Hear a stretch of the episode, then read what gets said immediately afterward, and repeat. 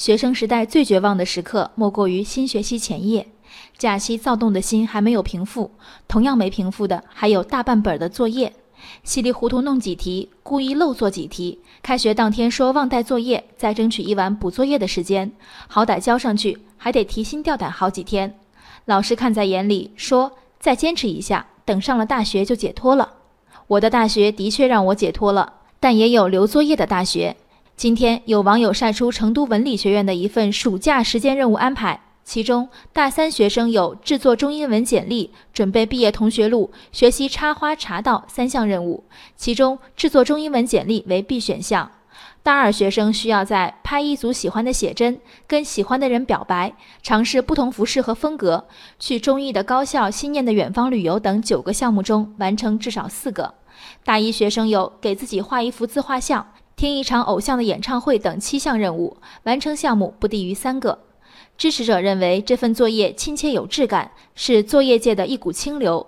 反对者则说，都是没赚钱的学生，教学生以艺术情怀榨干父母吗？如果真做的话，有点难，我还是抄书吧。留下标新立异的作业的两位老师，张丹三十一岁，李强二十九岁，他们的年龄解释了很多问题。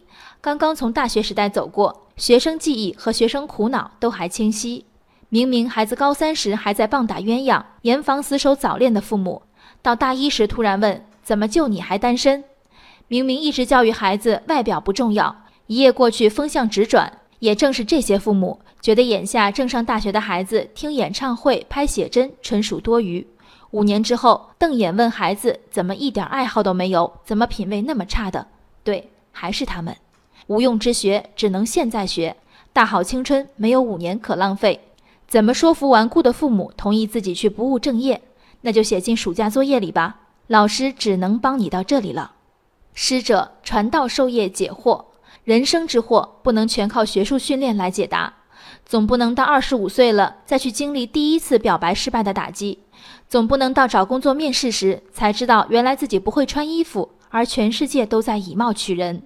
总不能到有了孩子再排除万难去听一场当年翘个课就能听的演唱会。大学是最后最温柔的一场庇护，强大的神经、动人的品味和充实的精神储备，这是每个孩子走上战场前一一上身的铠甲，是书本之外受益终身的给养。父母囿于环境和眼界，也许还不能懂得，所幸有这样的大学，有张丹、李强这样的老师替他们懂得。各位，暑假快乐，做作业快乐，人生海海，见微知著。我是静文，下期静观见。